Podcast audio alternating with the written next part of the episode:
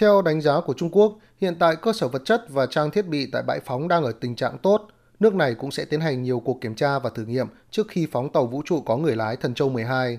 Ông Dương Lợi Vĩ, Phó Tổng Thiết kế sư công trình đưa người vào vũ trụ của Trung Quốc cho biết, tàu vũ trụ có người lái Thần Châu 12 sẽ đưa 3 phi hành gia của nước này lên trạm không gian thiên cung. Các phi hành gia sẽ ở trên quỹ đạo trong 3 tháng để thực hiện một loạt các hoạt động như bảo dưỡng ngoài trạm, thay thế thiết bị và thử nghiệm khoa học. Căn cứ quy hoạch xây dựng trạm không gian của Trung Quốc, trong năm 2021 và 2022, nước này sẽ thực hiện 11 lần phóng tên lửa, trong đó có 3 lần phóng để hoàn thiện các khoang của trạm, 4 lần đưa tàu chở hàng và 4 lần đưa phi hành gia lên trạm không gian. Trước đó, Trung Quốc cũng đã phóng thành công mô đun lõi của trạm không gian và tàu chở hàng vào ngày 29 tháng 4 và 29 tháng 5 vừa qua.